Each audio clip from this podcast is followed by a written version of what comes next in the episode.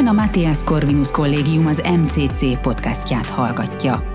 Tudjon meg rólunk többet az mcc.hu honlapunkon, Facebook, Instagram és Twitter csatornáinkon, valamint olvassa professzoraink, külső szerzőink és diákjaink írásait korvinák.hu tudásbázisunkon.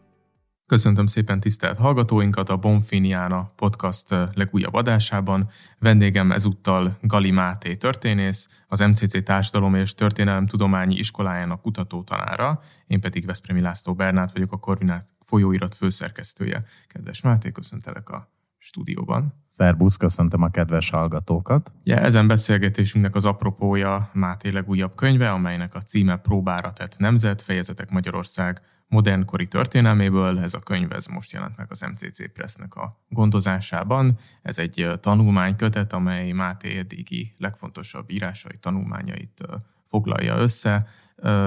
Máté, miért érezted fontosnak, hogy ez a könyv megjelenjen?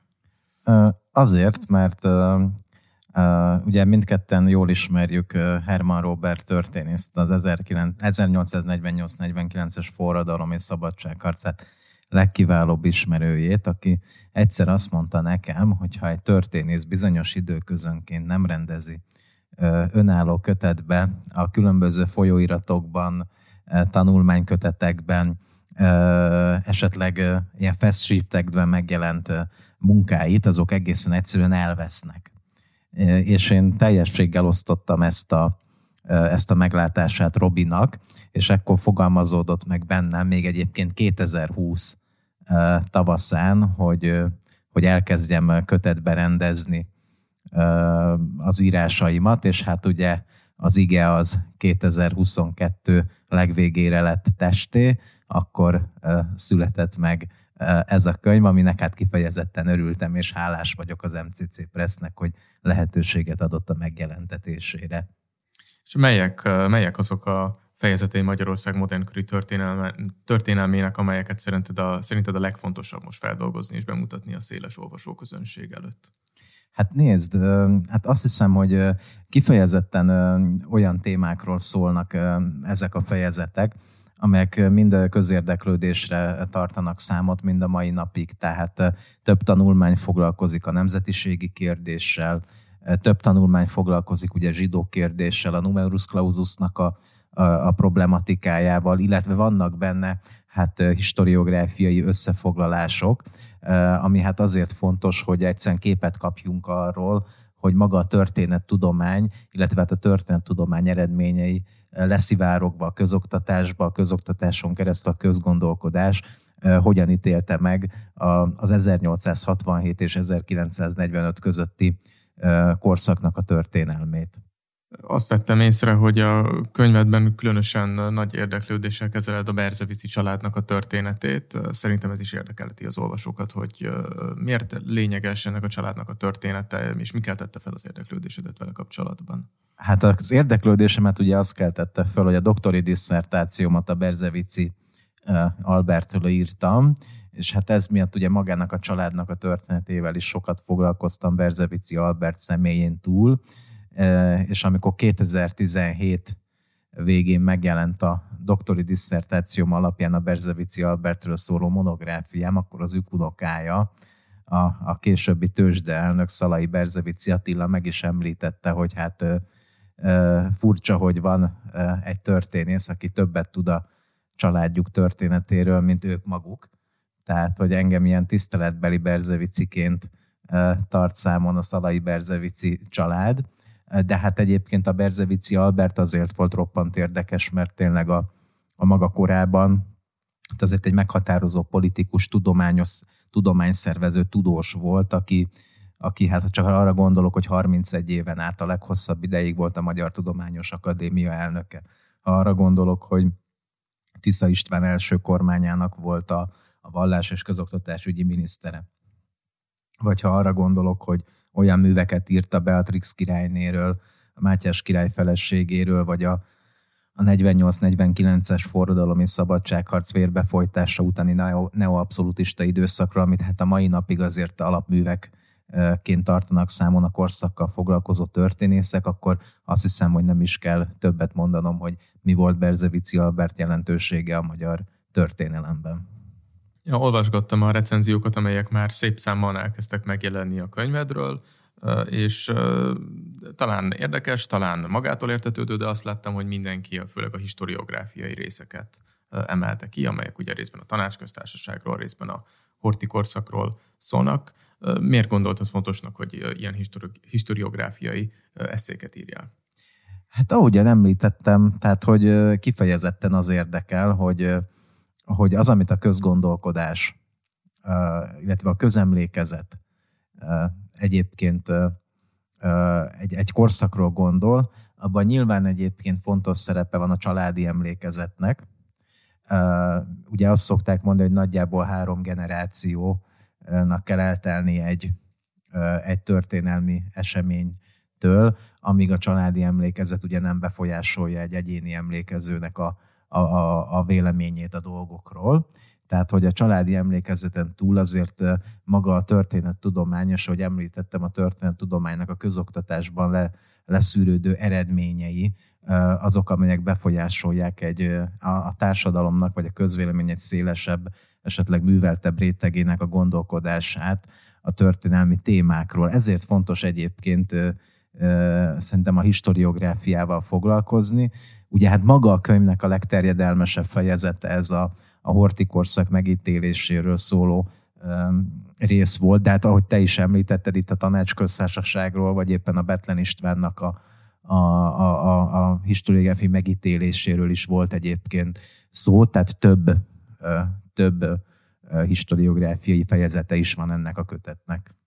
És mit gondolsz, hogyan változott a, akár a tanácsköztársaságnak, akár a hortikornak a megítélése az utóbbi, utóbbi évtizedekben?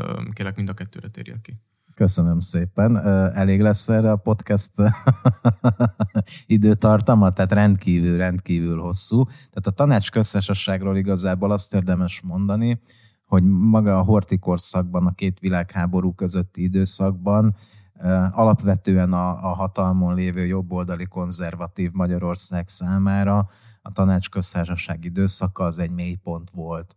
Tehát azt mondták, hogy, a, hogy az állami szintre emelt vörös terror, a, a, a száma, tehát a magántulajdon felszámolására töre, való törekvések, ezek egy zsákutcát jelentettek a történelemben.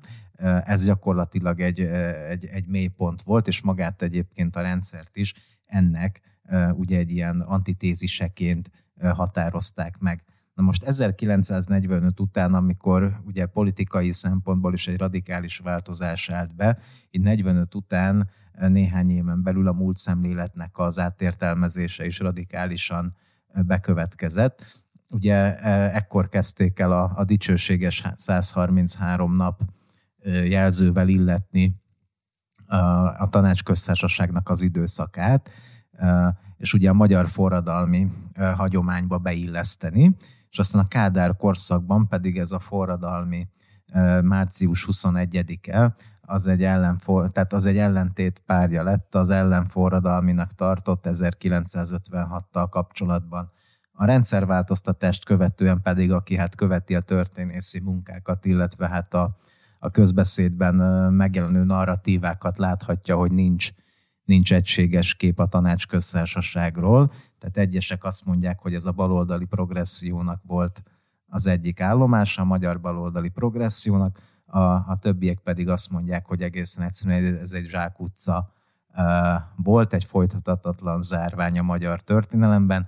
Egyébként én is ezt a, ezt a meglátást képviselem. És mi a helyzet a horti rendszerrel? A horti korszakkal kapcsolatban hát szintén, szintén tehát a, a mai napig ugye a, a megítélés az rendkívül vegyes. Egyébként tehát már magában a két világháború közötti időszakban is találkozhattunk, tehát olyan értelmezésekkel gondolok itt Graz Gusztávra, Szegfű Gyulára, akik megpróbáltak egyébként, vagy adtak el rendszerleírásokat.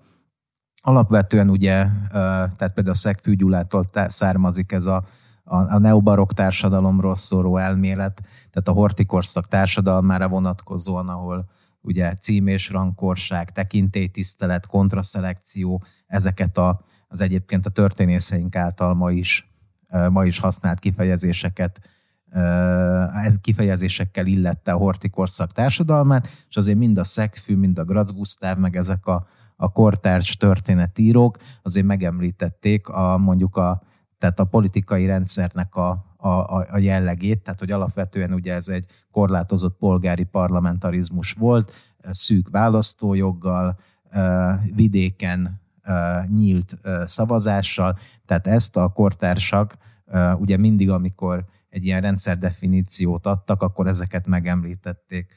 Az 1945 utáni emlékezett politikában ugye nagyon sokáig, nagyon sokáig egyértelműen a fasizmus és a fasiszta jelzőkkel illették a, a, a, a horti korszakot. Nagyjából, tehát legalábbis a Betlen korszakra vonatkozóan az 1960-as évek legesleg végéig beszélhetünk arról, hogy, hogy még a Betlen korszakra vonatkozóan 1921-31-re is vonatkozott ez a fasiszta jelző, és a 60-as évek legvégétől kezdték el finomítani, egy ilyen autoriter tekintélyuralmi rendszerként definiálni, és a 80-as évektől pedig 80-as évektől pedig ugye, mint korlátozott parlamentarizmus, autoriter rendszer, tehát alapvetően már a 80-as években kezdték kezdték ezt, ezt a fasiszta jelzőt elhagyni, és úgy látom, hogy a történettudományból ez teljesen kikopott.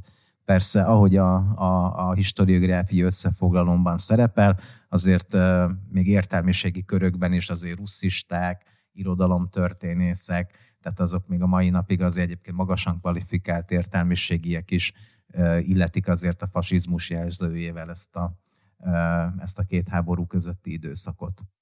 Na hát mégis csak sikerült valahogy röviden összefoglalnod a mondani valódat, noha nyilván még rengeteget lehetne erről beszélni. Tehát aki, akit még érdekli mélyebben a kérdés, nyilván kezébe fogja venni a könyvedet. Itt külön érdemes talán kitérni a numerus clausus kérdésére, hiszen a könyvedben is önálló tanulmány foglalkozik ezzel. Hogyan látod ma a numerus clausus megítélését? Mik a főbb csapásvonalak? Tehát ugye összesen három tanulmány ö, foglalkozik a a, a, a numerus claususszal, illetve pontosabban a numerus claususnak a korabeli recepciójával, illetve a módosításnak a, a, a, a korabeli recepciójával. Ugye, amikor megírtam ezeket a tanulmányokat, az vezetett, hogy, hogy gyakorlatilag itt a, a, a sajtó visszhangját, és ugye azoknak a, a sajtótermékeknek a visszhangját, amelyek ugye nagy példányszámba jelentek, meg befolyásos lapok voltak, és tudtak különböző azért világnézet alapján elkülönő társadalmi csoportokat megszólítani. Ezeket igazából nem dolgozták föl szisztematikusan. Ugye a, a Médiakutató című labban jelent meg kizárólag, kizárólag az úgynevezett keresztény sajtóra vonatkozóan még az 1920-as a numerus clausus elfogadása kapcsán egy összefoglaló, de az, hogy együtt vizsgálják a szociáldemokrata, a zsidóvallási, a liberális és a keresztény konzervatív lapokat, és nem csak a 1920-ban, hanem 1928-ban, erre gyakorlatilag én tettem először kísérletet ezen tanulmányoknak a keretében. Ha engem kérdezel, hogy mi a véleményem a numerus claususról, akkor nekem az a véleményem, hogy ez egy elhibázott jogszabály volt. Tehát, hogy alapvetően nem tehát nem szabadott volna, nem lehetett volna származás és úgymond nemzethűség alapján a hallgatók között ugye distinkciókat tenni, hanem kizárólag csak a, a tanulmányi előmenetel alapján, és ugye az egy antiszemita toposz volt, hogy itt a magyar zsidóság a 18-19-es baloldali forradalmakban itt ugye a, a politikai hatalmat kívánta megszerezni, azt követően, hogy a dualizmus korában a kulturális, gazdasági szférában nagy befolyásra tett szert, és ezért őket vissza kellett szorítani ilyen administratív eszközökkel, mint a numerus clausus. Ismétlem, én ezt egy, ezt egy rendkívül rossz megoldásnak tartottam, és ugye az interjúkban mindig szokták kérdezni, hogy mi az, amiből tanulhat ezek közül a próbatételek közül, és akkor én mindig meg szoktam említeni, hogy a két világháború közötti tehát ahogy a zsidó kérdést, vagy éppen a numerus clausus ügyét kezelte a magyar társadalom és a magyar politikai elit, az abból mindenféleképpen szükséges tanulnunk, hogy ez ne ismétlődjön meg. Igen, a, mondjuk az a, a nagy, nagy meglepetés nem okoztál, hogy, hogy nem tartod jó ötletnek a numerus clausus. Talán inkább arra voltam kíváncsi, hogy hogyan lehet most elhelyezni a numerus claususnak a, a szerepét a 20. századi magyar történelemben. Ugye egyesek úgy látják, mint a zsidó törvények, vagy a holokausznak egy ilyen egyértelmű előfutárát, mások talán itt egy, itt egy vonalat húznának, és azt mondanák, hogy volt a numerus clausus, aztán később voltak a zsidó törvények, nem feltétlenül van logikai kapcsolat a kettő között. Hogy látod, a, mi, mi most a, mi most a az általános vélekedés a magyar történészek között? Én azt hiszem, hogy ha megnézzük, akkor ebben is megosztottak a magyar történészek. Tehát, hogy én azoknak a csoportjával értek egyet, akik azt mondják, hogy azért mégis 1928-ban azért sor került ennek a numerus claususnak a módosítására, kikerült belőle ez a ez a sokat vitatott fai kitétel, és ugye foglalkoztatási kvótával váltották fel. Persze azért ügyeltek arra, hogy olyan foglalkoztatási ágakat kifejezetten nevesítsenek, például közalkalmazottak, vagy éppen ugye mezőgazdasági foglalkozáshoz tartozók, akiknek a, a, a köréből azért meglehetősen kiszámú zsidó hallgató érkezett, de alapvetően, tehát nekem ez azt jelentette, és más történészeknek is, hogy alapvetően azért a rendszer képes volt korrekcióra, és ez miatt nem, ne, nem jelenthető az ki, szemben más történészek véleményével, hogy gyakorlatilag lineárisan egy egyenes út vezetett az 1920-as numerus clausustól kezdve a 30-as évek, 40-es évek fordulóján megszavazott zsidó törvényeken át egészen ugye a, a, a, a 44-es vészkorszakig. Tehát ez, ez az én álláspontom. Egy nagyon érdekes része a könyvednek szerintem, ahol azt pedzegetett, hogy igaz-e az a vált, hogy a horti rendszer reakciós volt, és azt, talán azt, azt a benyomást keltett, hogy ezt, ezt fajta, egyfajta rágalomként kezeled. Ezt azért találtam nagyon érdekesnek, mert ugye pont ennek a kifejezésnek valahogy a horti rendszerre használt genezisét kutatva vettem észre, hogy azért ez egy sok szempontból egy öndefiníció is volt a reakciós. Én nem emlékszem, hogy ezt a reakciós teszt ezt boncogattam volna. Tehát ugye olyan toposzokat boncolgattam, hogy utolsó csatlós, három millió kordusó, fasiszta, tehát alapvetően, tehát az, hogy reakció, illetve hogy ellenforradalmi, tehát például ellenforradalminak ugye nyilván nevezték saját magukat, illetve hát hát ugye akkor itt mindig vitatkozunk, hogy egy királypucs vagy restaurációs kísérlet. Hát a kortársak közül is ugye számosan nevezték királypucsnak a dolgot, már azok között, akik ugye hát nem voltak negyedik Károly visszatérési kísérleteinek a pártján. Szóval Szóval ez egy, ez, ez egy nehéz kérdés. Én azt, azt gondolom, hogy én nem vagyok híve ezeknek a, ezek, hogy e, jelzőket aggasztunk egyébként kifejezésekre, meg címkézünk egyoldalú negatív dolgokkal. Tehát ha a reakciós alatt azt értjük, hogy, hogy restaurálni kívánták azokat a dolgokat, amik ugye 1918. október 31 előtt voltak, akkor, akkor nyilván, tehát restaurálni akarták, de azért mondjuk a, a Tisza István féle liberalizmus, az nem fette teljesen ugye a, a horti korszaknak a liberalizmusát, már csak a zsidó kérdés vonatkozásában sem, mert mondjuk tudjuk, hogy Tisza István az egy meglehetősen filoszemita nézeteket képviselő politikus volt, és mondjuk annak ellenére, hogy, hogy egy nagyon komoly nagyon komoly Tisza kultusz volt például az országban a háború között. A már említett Berzevici Albert Tisza volt ugye a 30-as években mondott beszédet, amikor Tisza Istvánnak a ma a parlament előtt visszaállított szobrát ugye felavatták, akkor, akkor mondhatjuk, hogy hát sok mindenben ez a Tisza kultusz, hát legfeljebb azért díszleteiben követte Tisza István liberalizmusát, tehát, hogy nehéz, nehéz meghatározni azt, hogy mi a reakciós, tehát, hogy, hogy hogyan definiáljuk. Talán azért is egy érdekes kérdés ez, mert például a detronizálást aztán ugye pont a, pont a második királypucsot követően szavazza meg a parlament, tehát például a, tehát a Habsburg restauráció hát pont egy olyan dolog volt, amihez nem, nem, nem szeretett volna viszonyulni a rendszer. Igen, de ott egyébként abszolút tisztában voltak azzal, hogy egyszerűen a geopolitikai helyzet ezt nem teszi lehetővé. Tehát, hogy, hogy az, hogy a kisantant államok fölvetették, hogy esetleg katonai beavatkozás lehetne, és az, hogy egyébként világháborúban győztes, első világháborúban győztes nagyhatalmak közül igazából senki nem, nem támogatta a Habsburgoknak a trónigényeit, tehát ez, ez mindenféleképpen egyébként, tehát a, a latban rendkívül sokat nyomott, hogy, hogy miért hiúsította meg a Horti, illetve a Betlen mindkét visszatérési kísérletét a, a negyedik Károlynak, tehát ennek azért nagyon komoly reálpolitikai okai voltak, és aztán pedig a, az 1922-es választásokon hát a legitimista tábor elég komoly térvesztést is ö, szenvedett el, tehát utána már gyakorlatilag maga ez a legitimista tábor, tehát végig létezett a horti korszakban, de hát gyakorlatilag olyan számottevő politika formáló erővel nem bírt. Egy másik olyan kifejezés, amiről nagyon sokat szoktunk beszélgetni, nagyon örültem, hogy elhangzott a geopolitika kifejezés, ez nagyon fontos volt, de egy másik kifejezés, amiről sokat beszélgetünk, ugye a szuverenitás, és ezt a kérdést is pecegeted a könyvedben, hogy mennyire maradt meg Magyarország szuverenitása a német megszállást követően, mit gondolsz?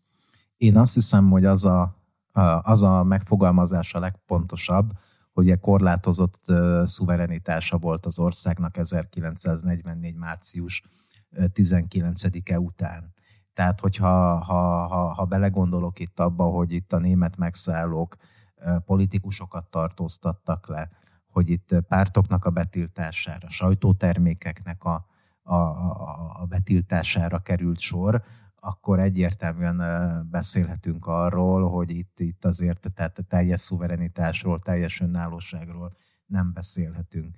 De viszont, hogyha a mérlegnek a másik serpenyőjét vizsgáljuk, tehát hogy hogy mondjuk azért a Horti meg tudta azt akadályozni, tehát hogy mondjuk a németek ugye eredetileg például Imrédi Bélát szerették volna miniszterelnöknek, és mondjuk a, a, a, Horti, a Horti el tudta érni azt, hogy mondjuk helyette a Tója időmét nevezzék ki miniszterelnökké, vagy ugye el tudta érni már 44 júliusában, hogy a, hogy a magyar közigazgatás ugye ne vegyen részt a deportálás, nem működjön közre a deportálásokban, és ez gyakorlatilag ugye a zsidók deportálásának a, a leállítását is eredményezte. Tehát azért ez is jelzi, hogy azért volt mozgástere a kormányzónak, illetve az államnak. Tehát ezért, ezért beszélek én arról, hogy egy korlátozott, egy erősen korlátozott szuverenitású ország volt hazánk 44. március 19-e után.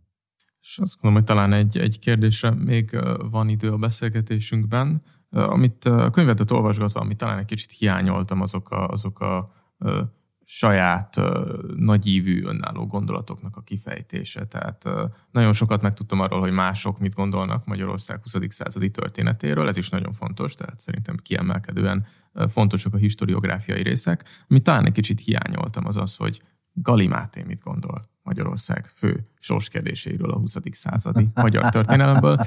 Mit, mit gondolsz, mikor, mikor tervezed ezeket egy, egy hasonlóan fontos és meghatározó monográfiában kifejteni? Tehát nem tanulmánykötetben. Nem tanulmánykötetben. Én azt hiszem, hogy azért elég sok, tehát azért Szakály Sándor is, aki kiváló Széchenyi Díjas történész, azért megfogalmazta azt, hogy ez azért ez a megállapítás, hogy itt ebben a könyvben inkább más történészek álláspontját lehetne olvasni, ez, ez így nem fedi a valóságot, tehát hogy azért Galimát és sok helyen megfogalmazza ezzel kapcsolatban a saját álláspontját, mint ahogy a nagy historiográfiai összefoglalóban, akár Horti Miklós kapcsán, akár olyan kérdésekben, hogy, hogy szuverenitás kérdése, és sok minden más. Tehát én ezt, én ezt a kérdést így, tehát hogy mondjam, tisztelettel visszautasítanám, de, de ezek után én szeretnék egyrészt egy, egy, egy nagyobb terjedelmű dolgozatot írni Simonyi Semadám Sándorról, ugye miniszterelnök volt a, a, a Horti korszakban, tehát róla, róla főleg egyébként a, a, a 126 napos kormányzásáról írtak, de hogy előtte politikusként mit csinált, illetve utána nagyon rövid politikai pályáját még nem vizsgálták elsődleges források alapján. Én erről már sok, sok anyagot gyűjtöttem, és utána mi egy nagy távlati, hosszú távú célom az, hogy a Betlen István nagy kormányzó pártjáról, az egységes pártól írjak egy monográfiát.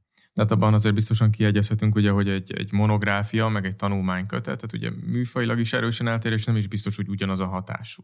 Ugyanaz a hatása, ugye? Tehát, hogy azért a monográfia az mégis csak olvastatja magát, összefüggő szöveg, és nagyobb lehetőséget van akár a, a az írói tehetségednek a megcsillogtatására is, nem? Hát nézd, ugye én írtam monográfiát Berzevici Albertről, és azért a recepciója nem volt olyan, hogy is mondjam, kiterjedt, mint a mostani könyvem kapcsán. Tehát, hogy persze ez egy tanulmánykötet, de egyrészt ennek a tanulmánykötetnek azért a tanulmányai jól behatároltak, tehát, hogy 1867 és 945 közötti történelmet örüli fel, öleli fel. Szerintem olvasmányos stílusban van megírva, tehát nem lehet rá azt mondani szerintem, hogy unalmas lenne. Függ igazából a témaválasztástól. Tehát én nem tennék különbséget az, hogy tanulmánykötet, meg monográfia. Mert ez a tanulmánykötetem, ha lehet ilyen szimplán fogalmazni, hát sokkal nagyobbat ment, mint ment mondjuk a monográfiám a Berzevici Albertről. Mert azért Berzevici Albert, hogy említettem, azért a maga korában tényleg egy, egy, egy el, meghatározó politikus volt, de a közemlékezetben igazából nem nagyon maradt fönt róla számottevő dolog. Vastagabb is az a monográfia, mint mondjuk ez a tanulmánykötet, de ez a tanulmánykötet meg azért olyan témákat érint, amik nagyon sok mindenkit érdekelnek. Hát azért reméljük, hogy majd egyszer megszületik a, a Horti Korszak című könyv is, egy monográfia Galimáté tollából. Hogyha megszületik, akkor majd feltétlenül beszélgessünk arról is. Hát köszönöm szépen, Máté, hogy eljöttél, és a podcastunknak a vendége voltál. Én köszönöm a meghívást. Köszönjük, hogy meghallgatta ezt az MCC podcast epizódot. További híreinket és tartalmainkat megtalálhatja az mcc.hu honlapon, valamint Facebook, Instagram és Twitter csatornáinkon. Professzoraink, külső szerzőink és diákjaink írásaiért keresse fel korvinák.hu tudásbázisunkat.